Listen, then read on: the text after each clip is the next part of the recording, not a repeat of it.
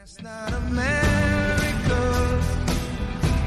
No, that's not America. Welcome to the MeidasTouch Podcast. Ben Mycelis here, joined by my younger brothers, Brett Mycelis and Jordy Mycelis. We have an incredible show for you today. We're going to be delving into impeachment.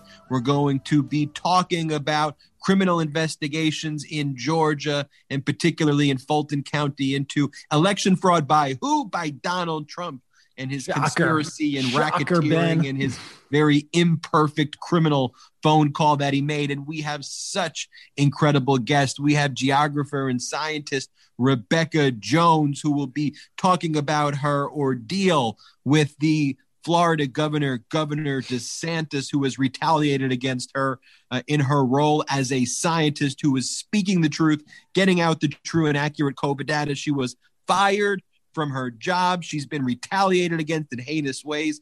Florida law enforcement showed up in December to her home with guns aimed at her children, aimed at her husband, aimed at her family. She was arrested recently. She was sent to jail for a day. She had COVID while she was in jail. She's been enduring it all for speaking the truth, and we're going to hear her whole story. And then we also have another whistleblower, the episode of Whistleblowers, Stephanie Winston Wolkoff. By the way, that's the title of the episode, Brett. The whistleblower episode. I love that. Stephanie Winston Wolkoff, who was Melania's BFF, who was in the Trump White House, who worked for Melania, who worked for PIC, the Presidential Inauguration Commission. She saw the unlawful conduct. She spoke out against it. She was terminated. She wrote a tell-all book, and the Department of Justice sued her. But we have some major Midas Touch announcements, don't we, Brett and Jordy? We do. Yeah, that's for sure. Are we talking about Jordy's tweet or the other thing? Well, before we get into my tweet, actually, Ben, you're looking sharp today, man. You got the suit on, the tie. You're looking good. You like that because people don't know this about me, so it's the first time I'm letting anybody know. Oh, my God. But I am, when I'm not doing Meidas Touch, I am a lawyer, and I had a deposition today that I was taking. At least one time an episode you have to mention, and I love it. I respect it. I'm still in, when I do Meidas Touch, I'm still a plaintiff's lawyer. I represent victims who have been injured in catastrophic accidents and people who have been victims of horrible wrongdoings, and it's a passion of mine, and I have depositions today. That's why I'm wearing You're a very, suit very, very impressive brother, Ben. And so our announcement is not about Jordy's tweet. Speaking of whistleblowers, about Josh Hawley having a tiny whistle. I said it. We are not talking about the heat that Jordy is getting. No heat from that tweet. Chipping away at Jordy's approval numbers. Absolutely not. So right before we jumped on recording this, I tweeted out, you could just tell Josh Hawley has a tiny pecker. There, I said it. Overwhelmingly, the responses have been, that's so funny. Oh my God, like 99%. Yeah. But then there were a few like, this is beneath you, Jordy. And to those people, you don't know me. That's why you come to us for the hard-hitting political analysis, everybody. But beyond the hard-hitting political analysis, we have a major announcement, as Ben alluded to. We have officially launched the Meidas Media Network, and we are so thrilled to share it with you. So for all those wondering out there, Meidas Touch will still be the home for all the political ads that you know and love. What the Meidas Media Network will be is it's the home for all of our entertainment projects. So this very podcast that you're listening to, television shows, digital series, documentaries, films, all of that is coming at you on the Meidas Media Network. And later in the show, MMN. And the first big announcement, the first digital series that we'll be releasing, we're going to announce that later on the show. It's with fan favorite Heather Gardner. If you follow us, you know Heather's amazing videos, but you're going to have to wait till the end of the show to get the details on what we're doing with Heather. Make sure to follow our new Twitter account at Meidas Network. And for now, let's dive right into it. Let's talk about impeachment, guys. As we record, it's the third day of the impeachment trial. The House impeachment managers have rested their case against Donald Trump. And guys, I'm so impressed by the job these impeachment managers are doing. I mean, every single one of them has been doing an excellent job making the case against Trump, from Representative Raskin to Lew to Swalwell to Plaskett. I mean, these are true American heroes, and they're doing just a phenomenal job. And you're really seeing on display true competence in the House impeachment managers versus the incompetence of Trump's legal team. And the impeachment managers, they've made it clear. Trump incited the violence. He refused to intervene to stop the attack. He's not shown any remorse for his actions, and he represents a clear and present danger to our democracy, not just in the past, going forward. Right now, he still represents a threat to our democracy. This is about holding Trump accountable for one of the most serious betrayals of a president's oath ever, and we need to ensure it never happens ever again. I think Congressman Raskin gave an incredible, impassioned opening statement. He's been great. They've all been great. But one of the particular lines is when Representative Raskin explains why this is different than just a private citizen shouting fire, outside. There's this kind of common example, can you yell fire in a movie theater, and can you create panic and mass hysteria? And when does something go from free speech to being incredibly dangerous? But Representative Raskin breaks it down in this clip that makes it clear that what Trump did is totally unlawful. Much worse than someone who falsely shouts fire in a crowded theater. It's more like a case where the town fire chief, who's paid to put out fires, sends a mob, not to yell fire in a crowded theater, but to actually set the theater on fire. And who then, when the fire alarms go off and the calls start flooding into the fire department, asking for help, does nothing but sit back, encourage the mob to continue its rampage, and watch the fire spread on TV with glee and delight. I thought that was a brilliant take on that issue. Absolutely. I mean, Raskin has just been crushing it. Yeah. At the end of the day, there is a criminal process that should, and I hope will, take place, holding Donald Trump criminally guilty and sending him to jail for this action. But the political question before the Senate is, should Donald Trump be entitled to hold office again? And that example of really now the fire chief wants to continue to be the fire chief after creating the fire and encouraging the fire. And he's saying, hey, I should go be the fire chief again. That's what this really comes down to, which is no, he shouldn't be the fire chief. Donald Trump took an oath to protect and defend the United States Constitution. Donald Trump in that way is even different than the private citizens who don't take an oath to the Constitution. And so if the question before the Republicans is what Donald Trump did a breach of that oath? It's a very simple question and a very simple answer, but you have this traitorous GOP, so traitorous that 15 GOP senators didn't even show up today, didn't even attend the impeachment hearing, which raises it's so disgraceful. And they have to, when they're sworn in as jurors in the trial, basically they have to sign under penalty of perjury that they will uphold their constitutional oaths. And it's something that they're clearly not willing to do. And it's because the GOP is cowards. When confronted with their own deceit, they run away from it every single time.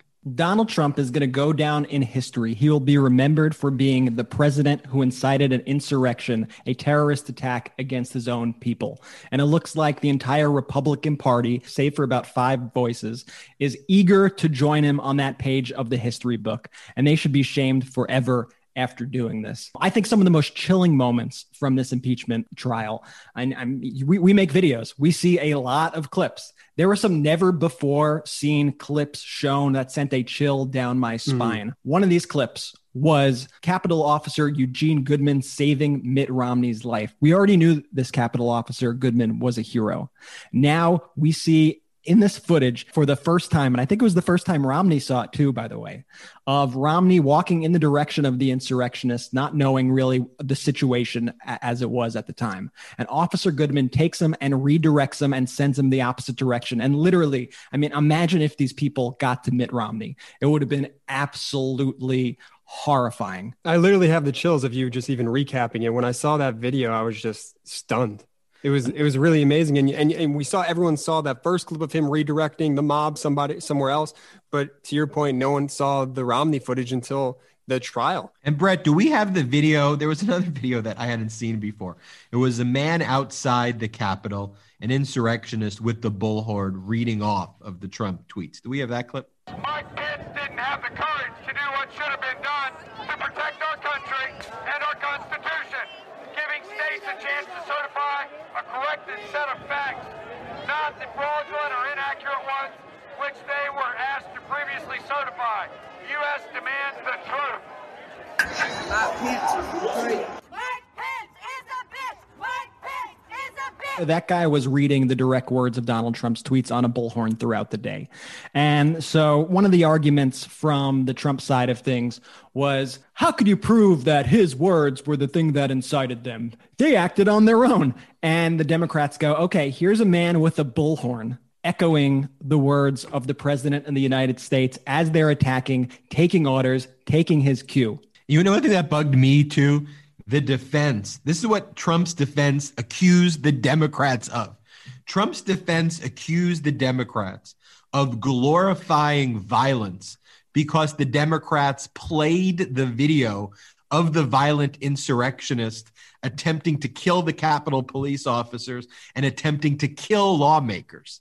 They were blaming the Democrats. They were blaming the prosecutors for playing the evidence of their client's commission of the act.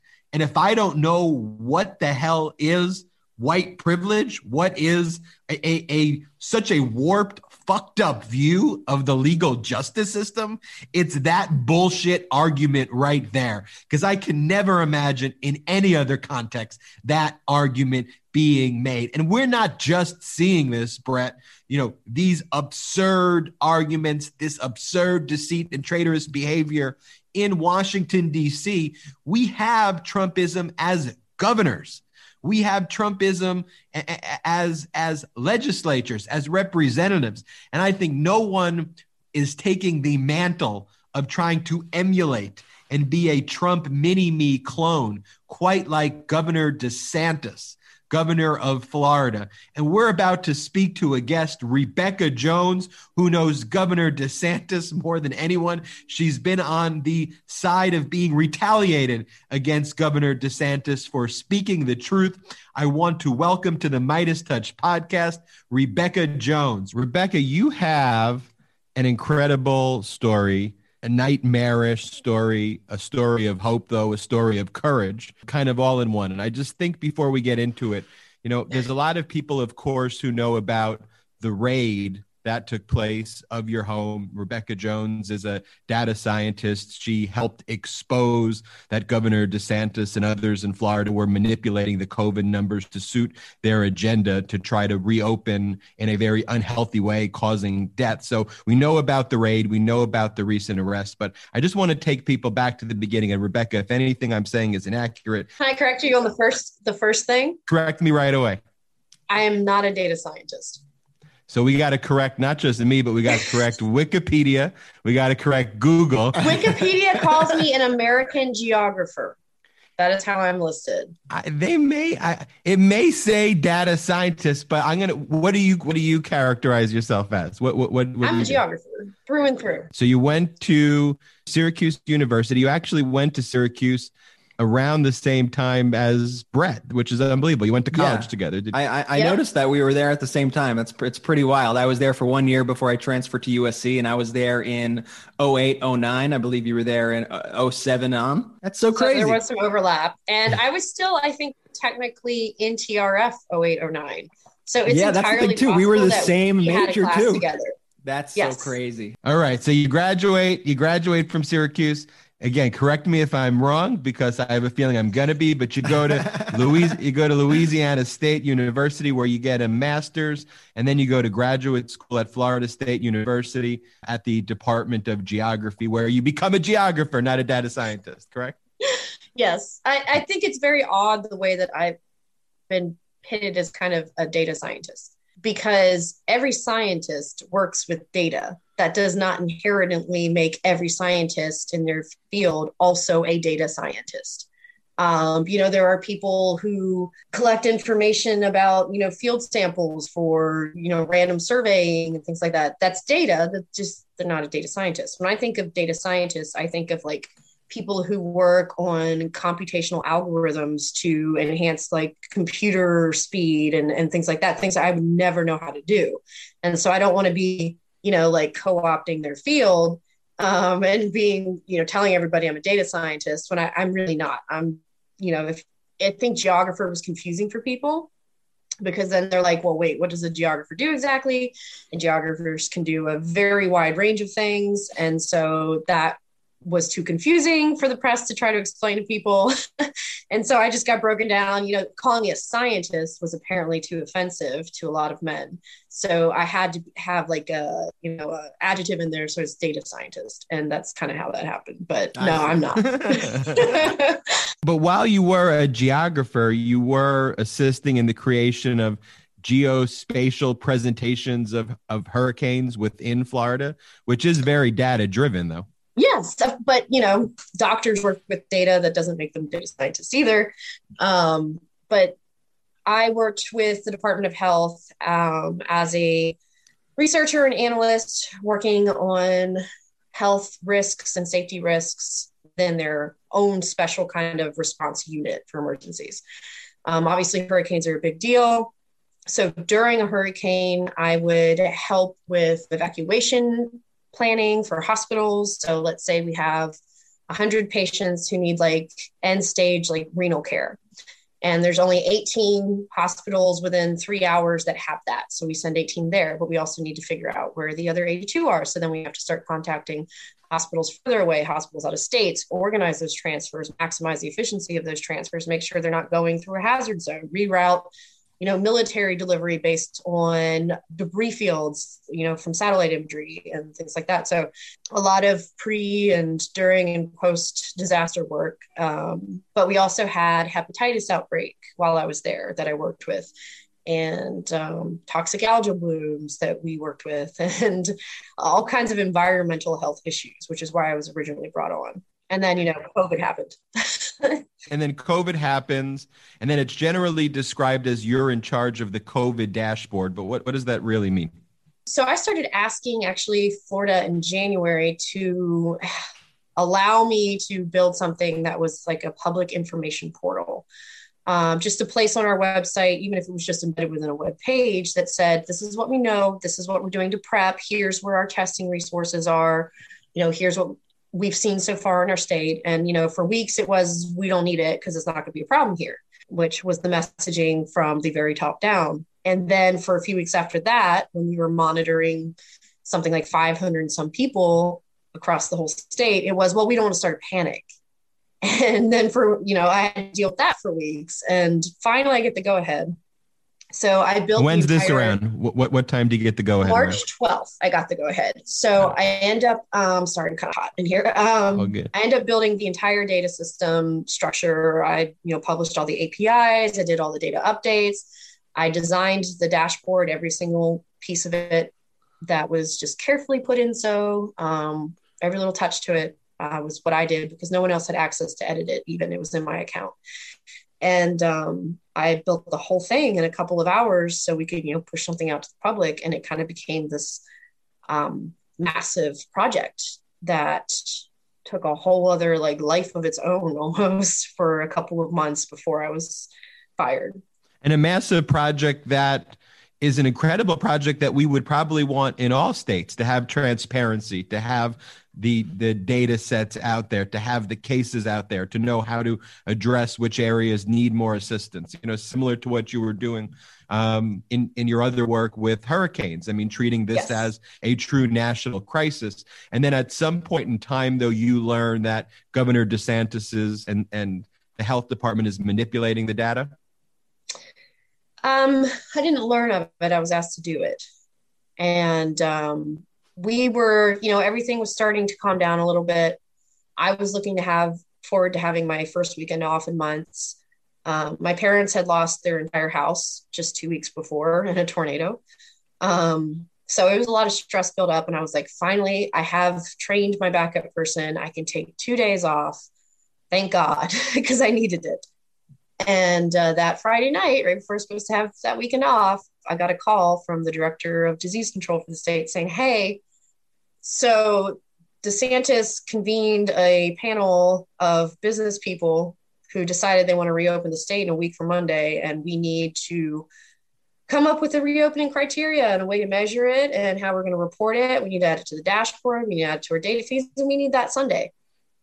And I don't know how many people listening have a lot of familiarity with something like that, but that's not a lot of time. We didn't get much sleep. I worked with the epidemiology team and their data person, who is a data scientist, to try to figure out what we were going to measure, how we were going to measure it, how we were going to report it, what the scorecard that we originally talked about would look like. So has this county met all of these different benchmarks in order to be reopened? And we spent all weekend on that. And when I presented it to the governor's people for the first time that Sunday, they were printing and stapling the already done plan that was supposedly based on data they had never seen right in front of me. And our data did not match or look actually anything like that plan. And so that most of that afternoon was spent with them changing the way we measured things, exempting rural counties from criteria altogether, which is a policy decision. I made the meek kind of suggestion of, well, what's the point of having a criteria if half the counties don't have to meet it? But it's still a policy decision and not really my place to make that decision. But when all the pushing and shoving didn't result in the exact set of data they wanted me to go in and start changing the numbers for each county so they looked like they met those criteria. So like changing the percent positivity in a county from 18 to 10 or 20 to 10%. And I said no. And a few days later, I was taken off the project. And not only are you taken off the project, but eventually you're terminated from your job. Yeah. 2 weeks later, I was fired. The first business day after I asked my boss how to file a whistleblower complaint. So you asked to file a whistleblower complaint because you learned that they are manipulating the data. You have the correct data sets, working with the epidemiologist. You know what the true data are because they have this business criteria. They want to use a fake data set and to lie to the public. You ask, hey, this is unlawful. What's taking place. You ask, how do I file a whistleblower complaint? And then you are terminated from your job. Yep. Friday afternoon, I asked my boss how to file it. Monday morning, I was fired. And so before I even got the chance to do that. And how do we get from there, one of the next major touch points that we all know about you is we see that horrific raid December 7th, where Florida Department of Law Enforcement agents come into your house. You have a 2-year-old daughter, 11-year-old son. Your husband's in the house. They come with their guns drawn. Thank God you had that camera there to tape it because they probably would have lied about that data set too and claimed that they didn't do that, which is what they were trying to do. So what happens in those intervening months? Well, the very short version of it is that I tried to not get involved with the media circus. An article came out that day I was fired and I had no idea it was coming out. The reporter had emailed my work email asking for a quote, but as soon as they fire you, you don't have email access. So I never got it. I never knew it was happening. I just saw it come out and then I got flooded with calls. I made the reporter actually take the story down and he kind of made the very astute point, well, if you're getting calls about it, cat's out of the box. And I didn't talk to any members of the media or the press for days. I just wanted it to go away. I figured they would move on to the next big thing. And it didn't happen that way. And then without me ever doing an interview, Ron DeSantis went on live television in front of the Vice President of the United States and defamed me, questioned my credentials, insinuated I was mentally unstable, and went on this whole rant about how great Florida had done and how, why aren't people apologizing to him for worrying, as if you need to ever apologize for worrying. That kind of left me with no real motivation to try to hide because I had been thrown into it at this point. My privacy was shot. all the six-figure job offers that I had before I got fired just disappeared. And I decided to just step forward, focus the conversation on what mattered, which was the data and the way that it was changing and the potential risk to people. And that was it. And as things evolved after I was gone, I saw all of the things that we had modeled and warned them about as kind of the early indicators that things were not so great. And people didn't seem to trust the dashboard that I had built for the state. So I decided to build a whole new one. And I spent all day, every day running that for months. And that really was not pleasant for DeSantis, because everyone knows now that Florida, what happened to them over the summer was just catastrophic and completely avoidable. And it's really unfortunate. And I was a very vocal person criticizing these things and reporting data that the state was still reporting buried somewhere in a PDF that nobody would ever have the patience to go through and scrape and look at. And I brought that center focus, things like long-term care facility deaths, prison deaths, things like that nobody wanted to pay attention to. And after a few months of that, I co-founded the COVID Monitor, which is the national tracking system for cases in K-12 schools. Florida did not want to release publicly any schools data whatsoever. They actually threatened several school districts. The Department of Health and governor's staff threatened them, saying that if you report any data about school, we will sue you. And luckily, there were a few districts who more or less said, fuck that, and did it anyways. And then after a few started, then a few more, and then a few other ones. And so with the COVID Monitor, I helped create this national data set that pulled in all of that data. And after almost a month of schools being open in the state, they finally had to cave and start reporting school data. And that did not make DeSantis happy either, because as of the last data they've released, they've had more than 65,000 school cases. And that's a lot. And so I've just kind of been this symbolic thorn in his side. I think I, to him, represent this voice of people that he doesn't feel like he should have to bother with. Like, who am I as just a scientist to torpedo his approval ratings? And the accusation that he makes against you, you know, which is initially what they claimed the warrant was for, but they didn't find anything. The accusation is that you or someone you know hacked into one of the email databases and sent a mass text message telling people to tell the truth, basically, is the accusation. I've never even heard of that crime before, but they didn't find anything when they did the raid. But then they recently issued an arrest warrant, even though they didn't find anything in the raid. And you were in prison as recent as January 9th. For 15 hours. But you contracted COVID in jail, so it was a... I actually didn't contract it in jail. I got sick a few days before. So the week that I ended up driving down there, we were kind of celebrating a small victory, because as soon as the raid happened, we started moving to sue the state, and we did. And by doing that, we kind of, poked the police beehive a little bit. And we won a small battle in court against them, where the judge had basically said, we were arguing, you can't just come in and steal people's stuff if you don't actually plan on prosecuting anybody. That's just theft. And the judge said, well, I want to know what the state's attorney's office is planning on doing, because if they have no intention on ever charging like somebody with a crime, then they can't just take the stuff and they have to return it. The next day, the police issued the arrest warrant, not the state's attorney's office, the police. And they said that was Friday when I found out about it. And that was also the day I started feeling sick.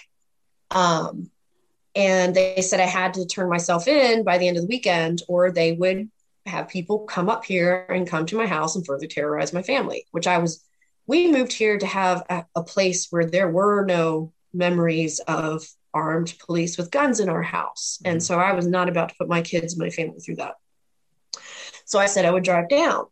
And that was the plan Friday night. And Friday night, I was so cold that night and shaking and sweating that I actually thought the heat had gone out in her whole house for hours. And apparently I was the only one who felt that way. And so I thought maybe I was just stress sick. I get that a lot. Like if there's a crap ton of stress going on, which unfortunately this year's happened quite a few times for me, then sometimes it's just, I get sick for like a few hours or a day. And so when I woke up Saturday and I was pretty out of it and, I had a fever and just, I felt awful. I asked my lawyer, I said, is there any way they'll give me like a couple more days to, get tested for COVID to see if this is just me being temporarily a cold or something more serious? And he asked and they said no. And so I had to drive 2 days down to Florida sick with COVID, and I got tested at the jail and tested positive there. And no contact tracing, I heard. No, right? No, they still haven't called me.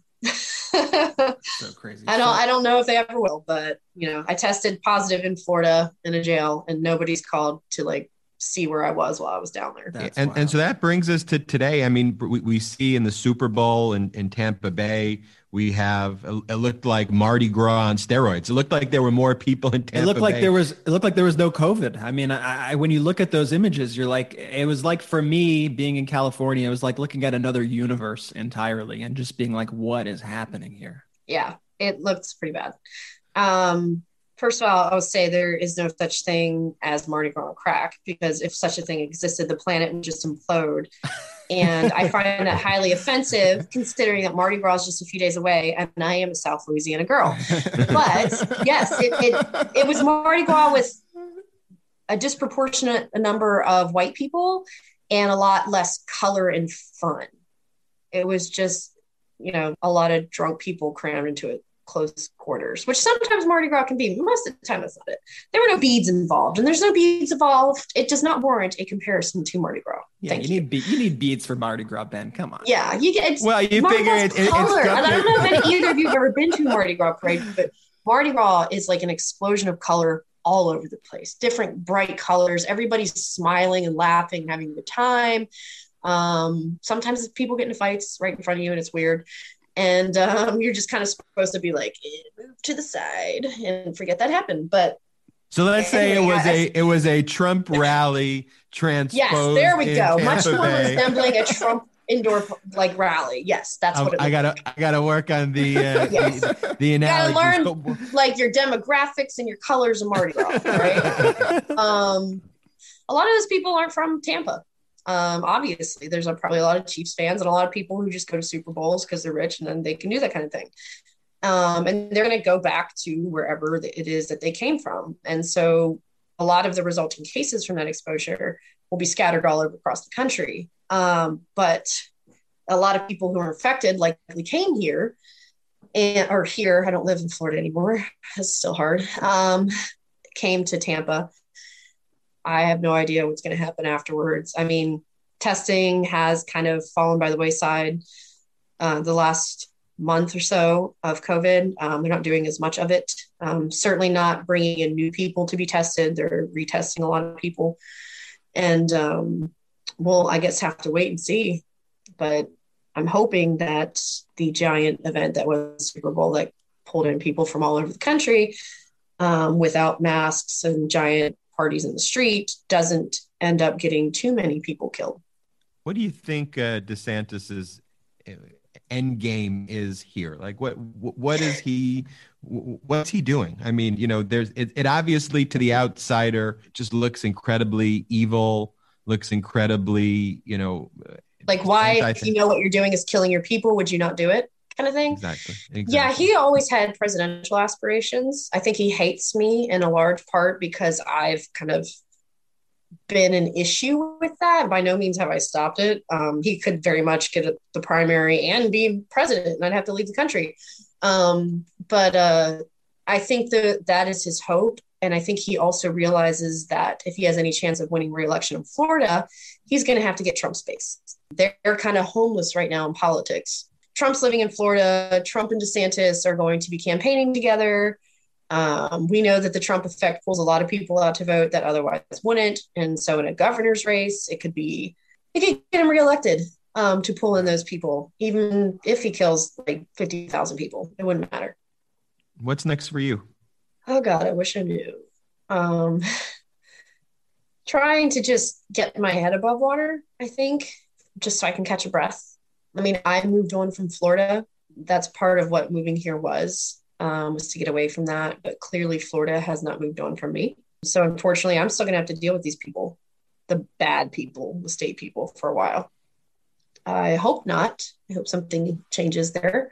I'm kind of radioactive now as a government employee. I committed myself to public service for the rest of my life. But in an administration that's entire message is unity, I don't think it's clear how, given my partisan fan base, how I would fit into that, which is quite strange because I kind of criticized Joe Biden for his very irresponsible school plan because his plan was very similar to Trump's, which is just open the schools, follow these safety guides and everything will be okay. And it's not considering the data that's available and not considering that the vast majority of schools in this country do not have just excess funds sitting around to be able to pay to make those kinds of upgrades, that a lot of the places that can't pay have already been open for a long time, and there's no incentive for them to change and become safer now that they have. There are a lot of things that just really seem to be pushed aside so that we can open schools, because if we can't open schools, then we can't kick people off of welfare or off of unemployment. And everybody wants to kick everybody off welfare and unemployment. So it's complicated. And I was really kind of shocked at the reaction that my fellow Ds had for me being critical of a policy that was almost identical to Trump's. And I've always said, you know, I'm not a person who's going to go after somebody because he's a Republican. I worked under DeSantis for years and never had a problem. It was the unethical and immoral things that were being done that made me speak out. And I would do that no matter who's my governor. And I think a lot of people, or my president, a lot of people didn't believe me, but and when I did, instead of, you know, being respected for having that stance, it seems like I pissed some people off. So I don't know. The word radioactive was actually given to me by somebody who knows the Biden team and was helping me look for a job.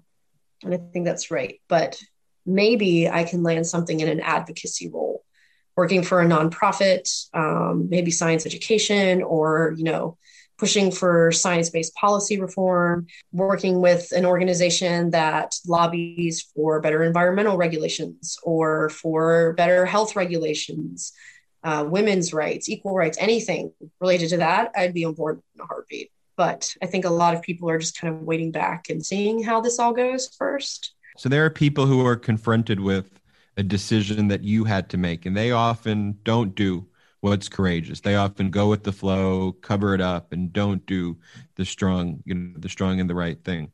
What do you say to the young future geographer, the young future scientist, the people who are now in Syracuse, who are looking at your story and what you've been through and the courage that you've shown, but also what you've been through? You know, what do you tell them?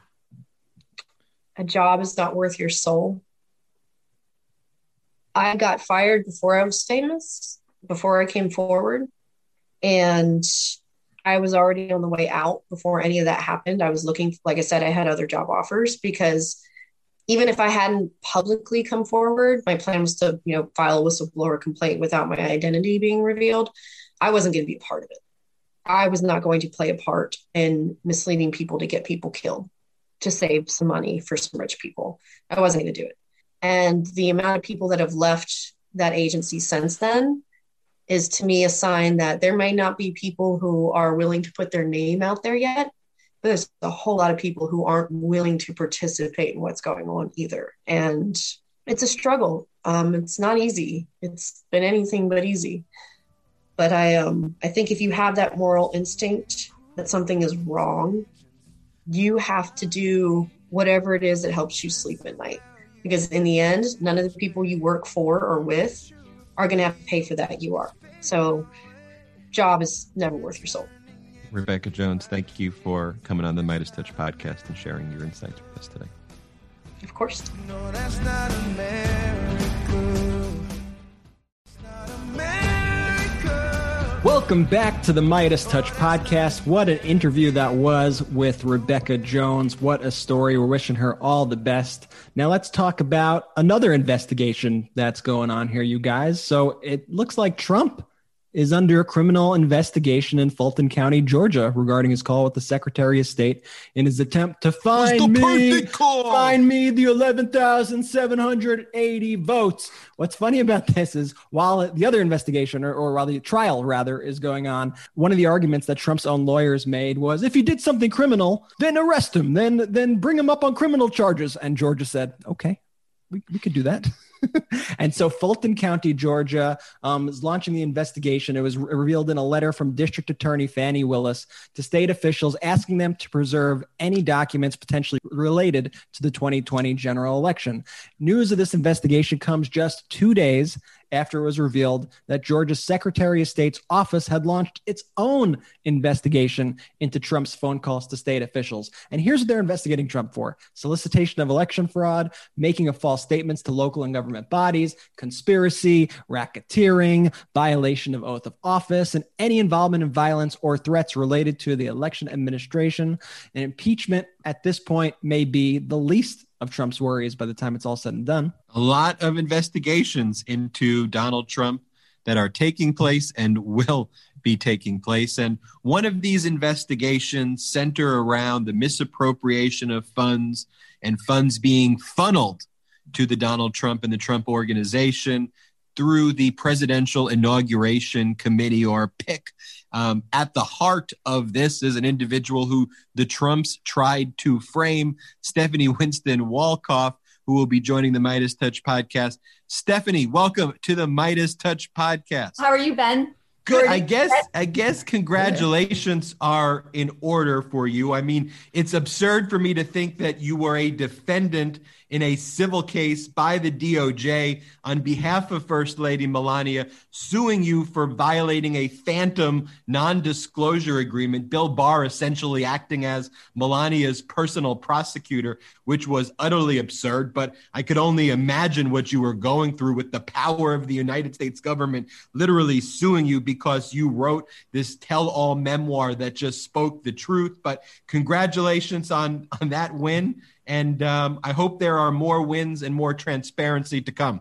Thank you so much. No, it was a big win and it was a good feeling.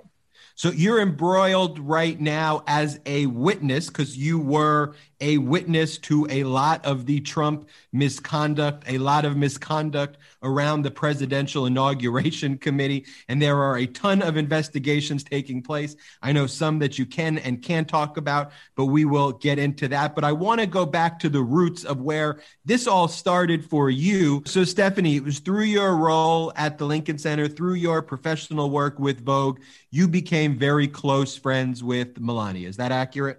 I did.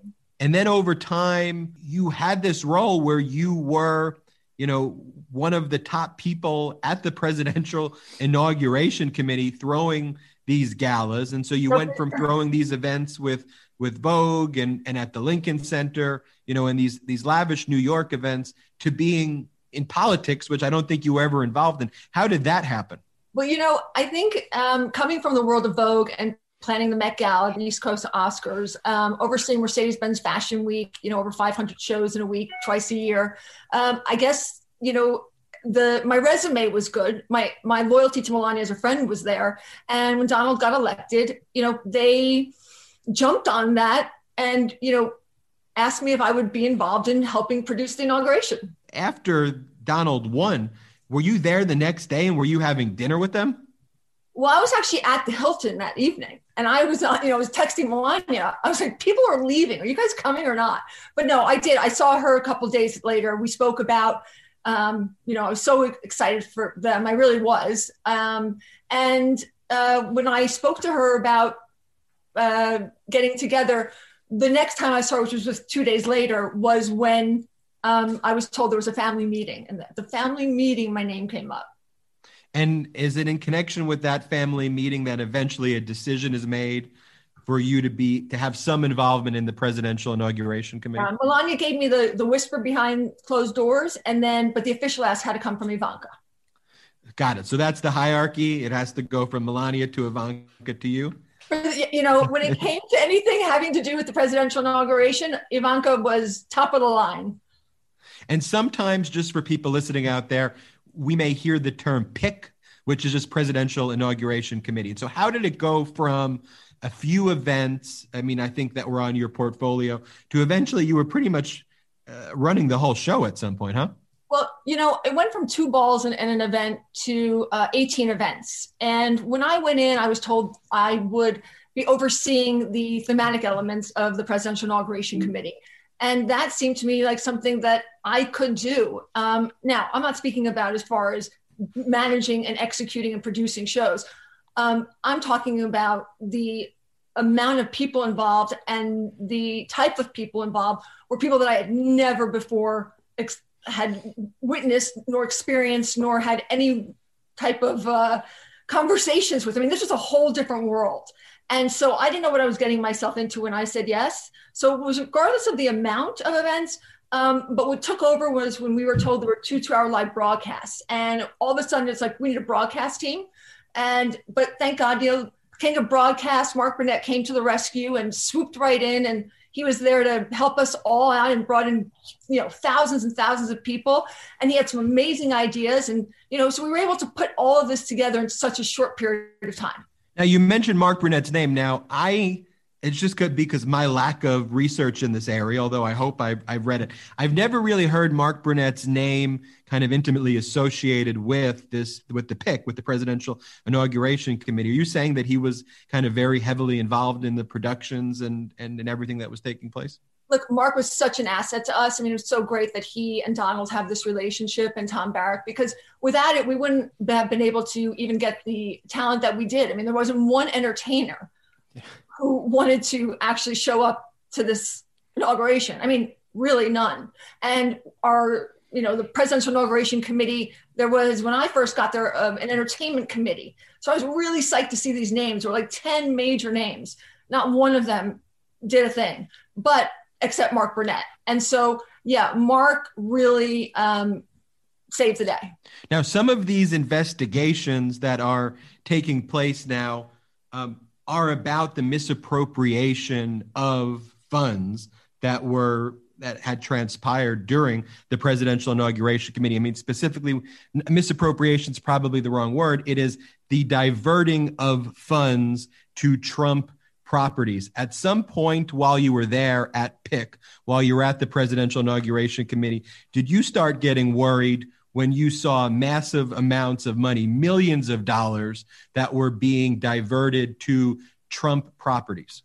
Well, I think my biggest concern were the optics of all of this. I mean, again, I didn't actually ever see any of the money get transferred into the bank, but I did know that a lot of planning was going on in front of me and behind the scenes to hold all of these lavish events at the Trump Hotel, as well as, you know, within the and around the family, right? The importance of including the family as hosting each of these events. So for me, the president-elect, I didn't think it looked good for him nor his family to be financially benefiting from any of the events taking place during the Presidential Inauguration Committee, especially since we're talking about a non-for-profit paying for them. So yeah, and I expressed those concerns many times. Got it. And the concerns that you expressed were that what you observed was the Trump family personally through their holdings benefiting from the nonprofit that was the Presidential Inauguration Committee, and you expressed those concerns within the presidential transition team? Well, I expressed those concerns to, the heads of the Presidential Inauguration Committee, my partners, as well as Donald and Melania. I mean, I would come home from Washington and I'd go over to Trump Tower and I, you know, literally run into the apartment and I would cry to Melania for about half an hour. Donald would come home. I literally say, I'm going to end up on the bottom of the Potomac River because there were so many different things that were going on that I was, you know, telling them about that I probably, you know, should have kept my mouth shut about because it ended up getting me, you know, sliced away. But the reality is literally from my operations to getting, you know, severed from the White House.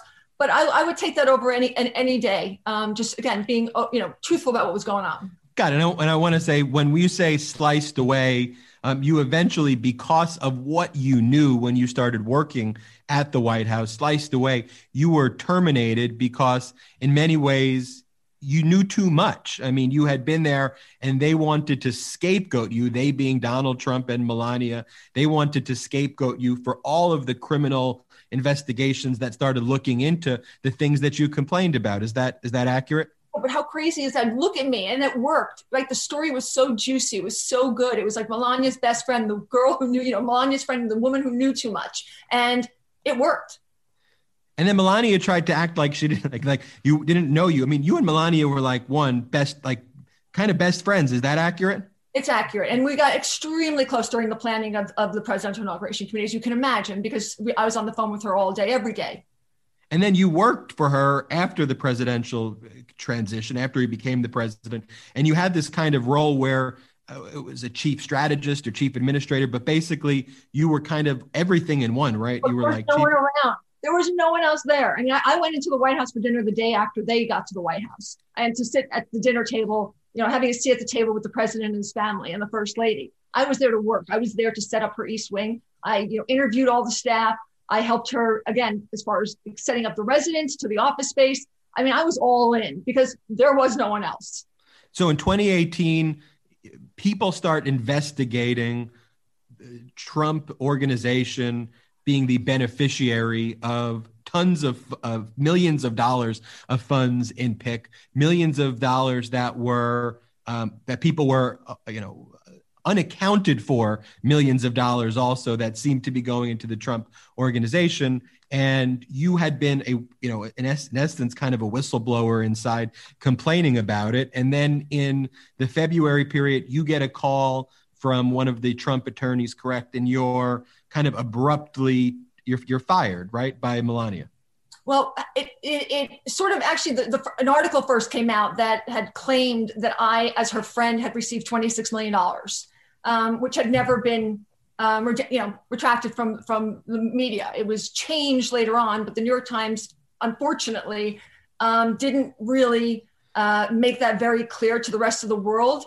And, you know, I wish Maggie Haberman and Ken Vogel would have just come out and clarified that I didn't get $26 million and not just, you know, sort of edited along the way, because it made me not only the scapegoat and the fall guy, but what it did is it took the conversation away of exactly what you're talking about, $107 million, right? It became the friend and $26 million, which neither were true, right? And then I get that call 5 days later from the White House attorney saying that all contracts that are gratuitous are terminated. Yeah. And so you have your best, you're one of the people you considered to be a best friend is in essence setting you up.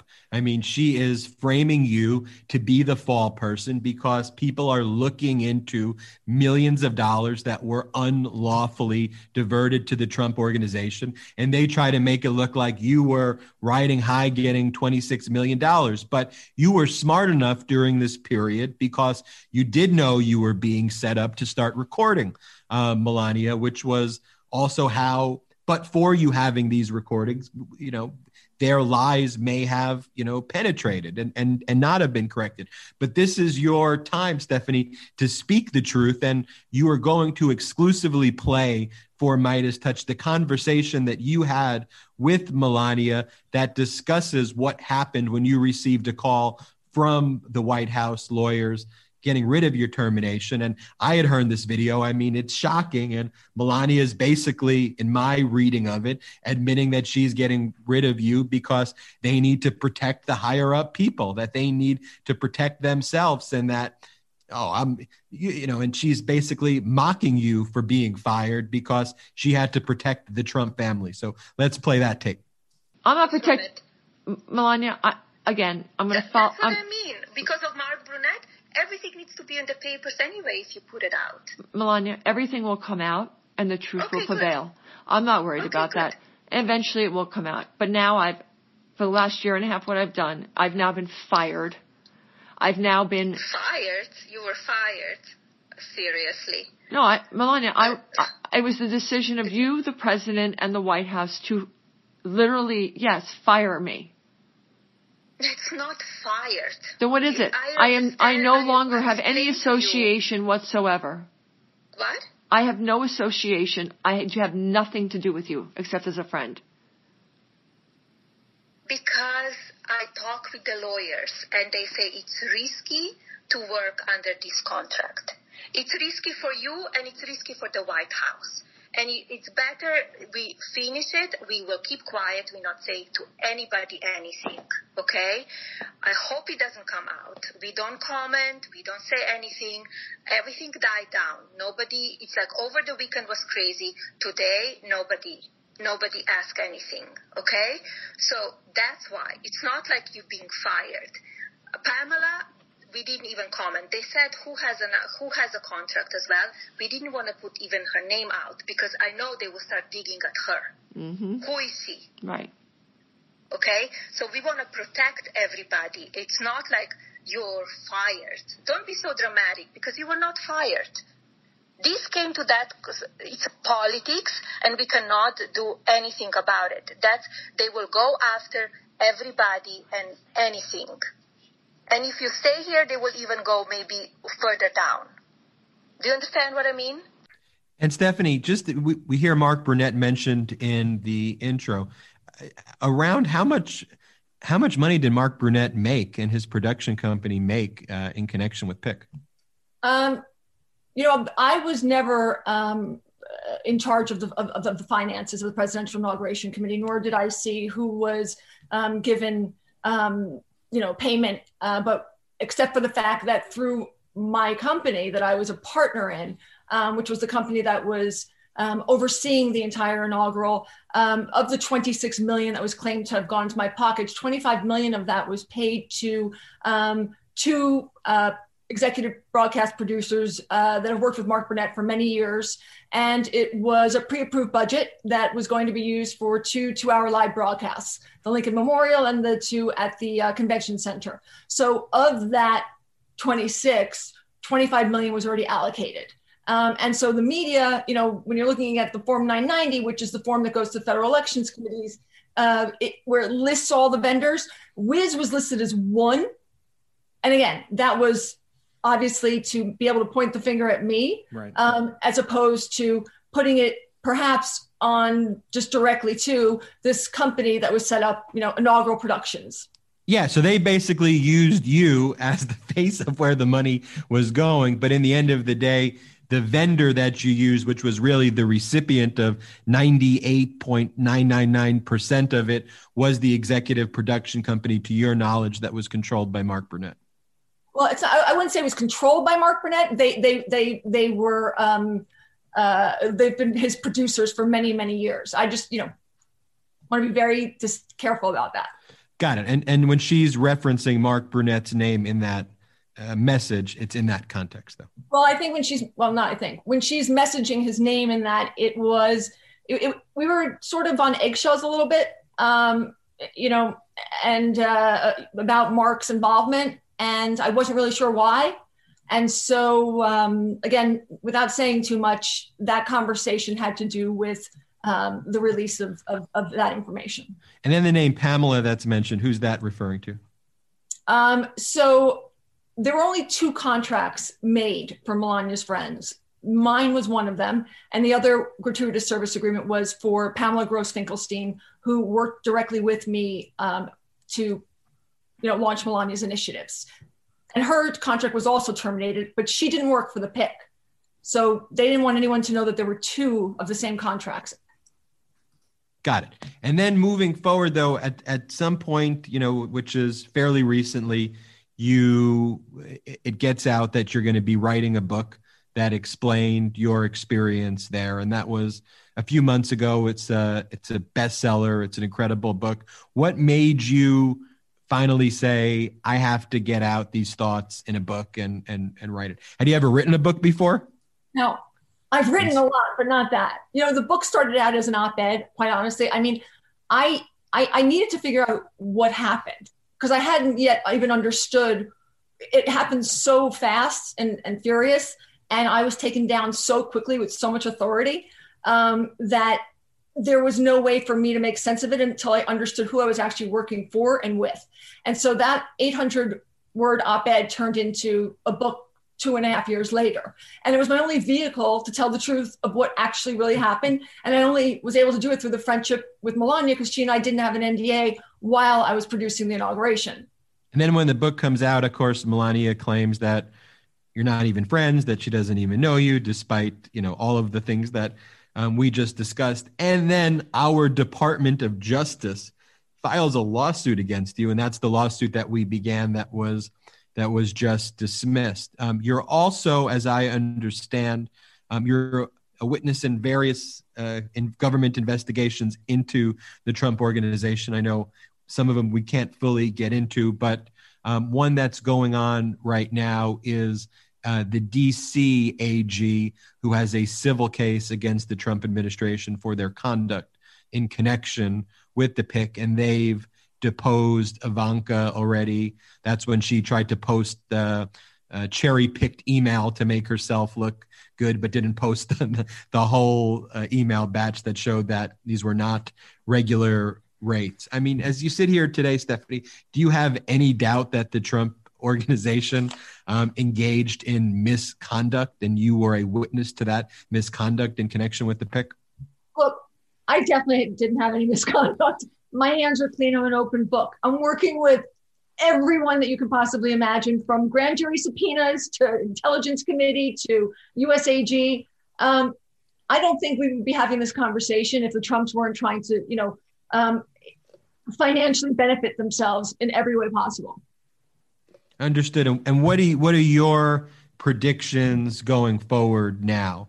I guess one, what would you like to see happen to the Trumps? And then two, what's in the future for you?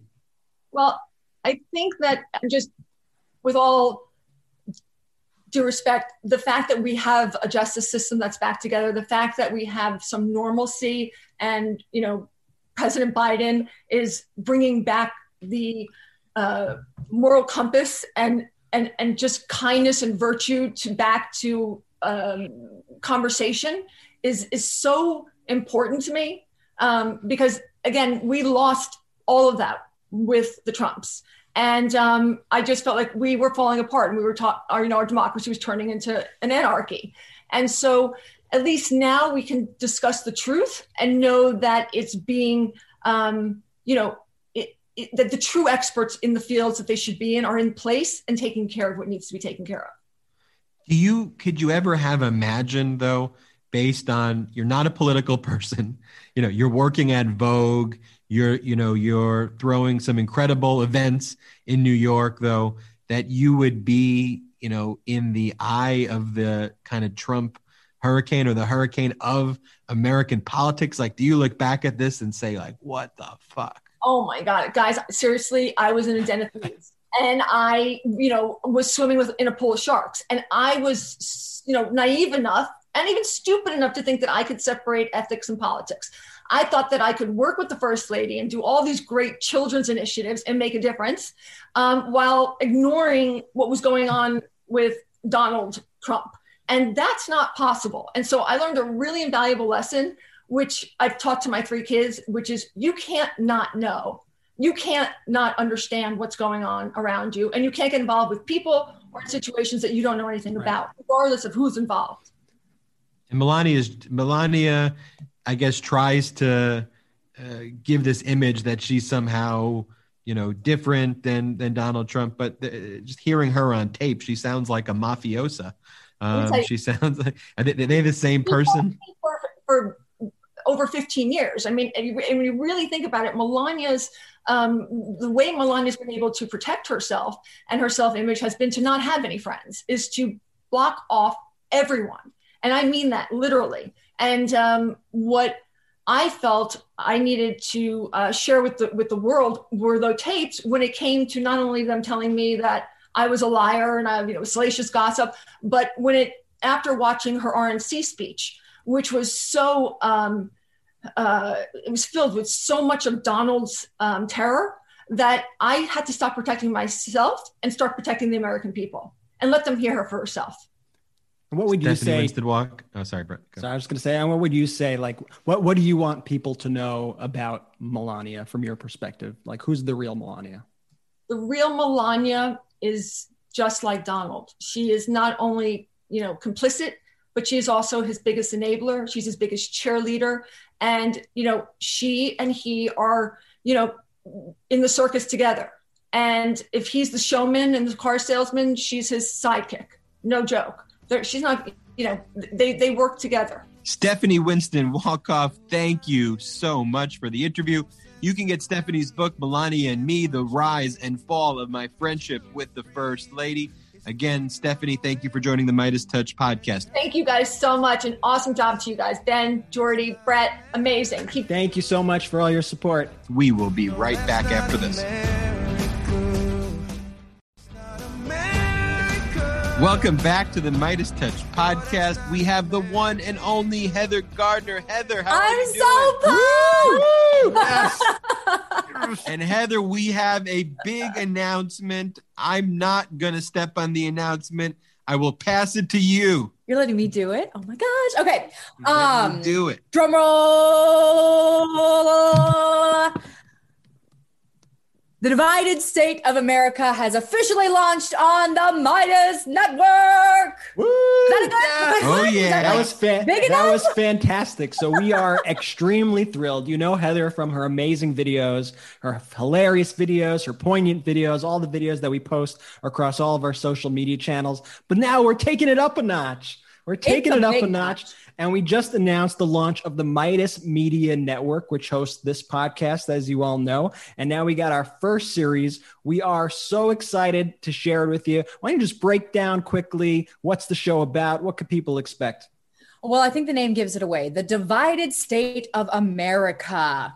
We're a divided state at the moment. It's a play on the United States of America. But yeah, I mean, what we've been talking about for the last 5 years, generations of people now, we are so divided as a country, and we wanted to talk about that. And we've been doing that with our videos that you guys have been so gracious and sharing on your channel for all these months.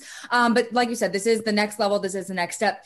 Unfortunately, those little minute videos, there's so much more to talk about, which I'm sure is why you guys started this podcast. There's so much to get into. So we wanted a longer format. And now we've got one to just really get into the heart of why we are so divided, what's going on here, and really to just laugh our way through it, because if we don't laugh, we're going to cry. And I feel like there's a fair amount of that too the last few years. But yeah, that's really what it's about, is just kind of breaking it down, the Divided State of America. So don't cry. So the first episode will be dropping Thursday night. They'll be dropping each Thursday. Yeah. Is that correct? Yeah. So it's kind of a late night style show, which has been our vibe. Like you said, like we give really important information in those little videos, but it's, and again, it's funny. It's, I don't say it's lighthearted, because it's definitely, these are really serious issues, but we take that really funny drop an F-bomb stance on it. So it's that late night style. Plus you guys are familiar with our parody videos, our parody songs, our little skits that we do. It's a kind of a variety of a whole bunch of different things, all in that, that political vein.